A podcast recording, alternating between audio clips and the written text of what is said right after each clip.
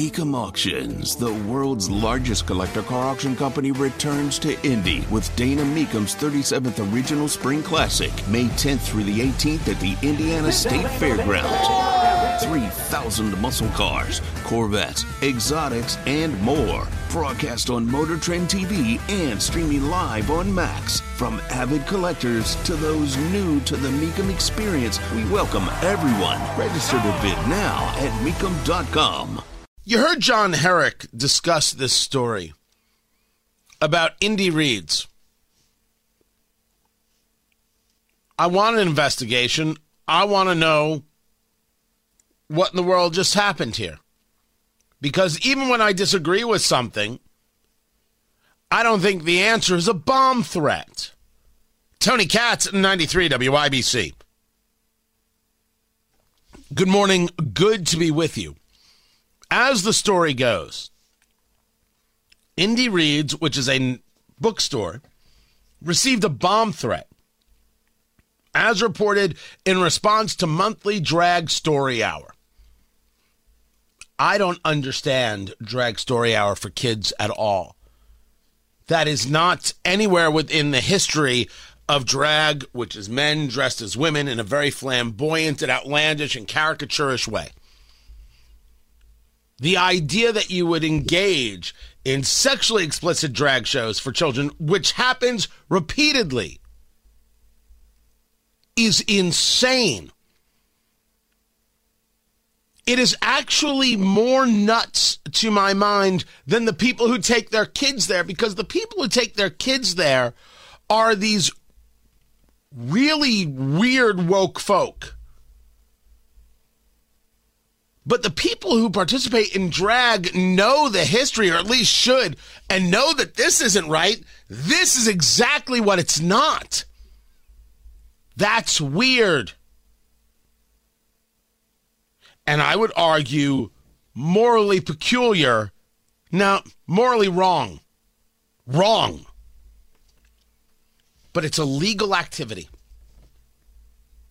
in a private business. I, that's where the, my say ends. A parent takes a kid there. And if you say to me, but it's porn, I'll say to you, there's a lot of suggestive things on TV that your kid's seeing too. Dear Lord, go do an Instagram search or a TikTok search. You're going to see some things. You're not, te- I'm not sitting here telling you it's fine. I'm telling you that people see it differently than I do. And right now, it's a legal activity. As ugly as it is, as I see it. And I would tell Indy Reads, I see it as ugly bomb threats? What are you out of your damn mind? This is insane. There's a, a post that was put up by Indy Reads that they received a bomb threat via email. The police thoroughly investigated and found no indication of a danger on uh, or threat on site. The people who wrote the emails did not identify themselves. We certainly do not want to give them a bigger platform, but we will always openly and honestly communicate with you about safety issues when they arise. Several Indy Reads employees received an email from an unknown address which indicated that a bomb had been placed at our Fountain Square bookstore and threatened the lives of our team because of our monthly drag story hour.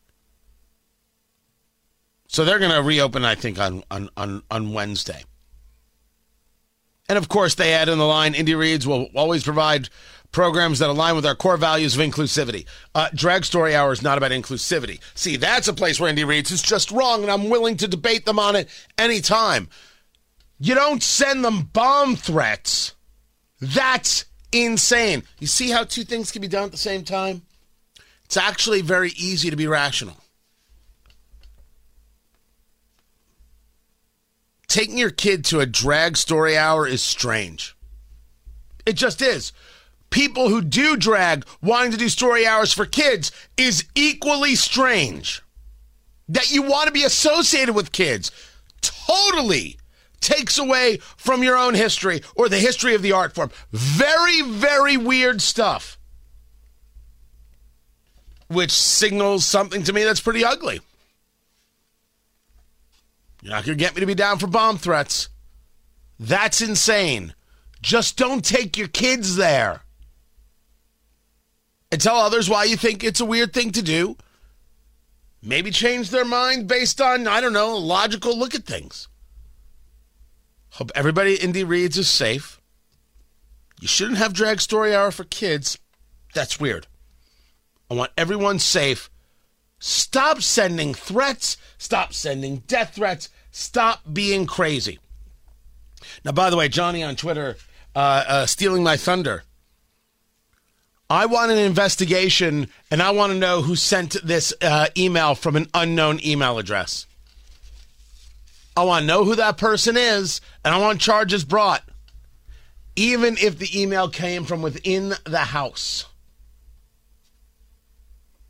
Please, Lord, let it not be that case. Tony Katz, 93, WIBC, good morning.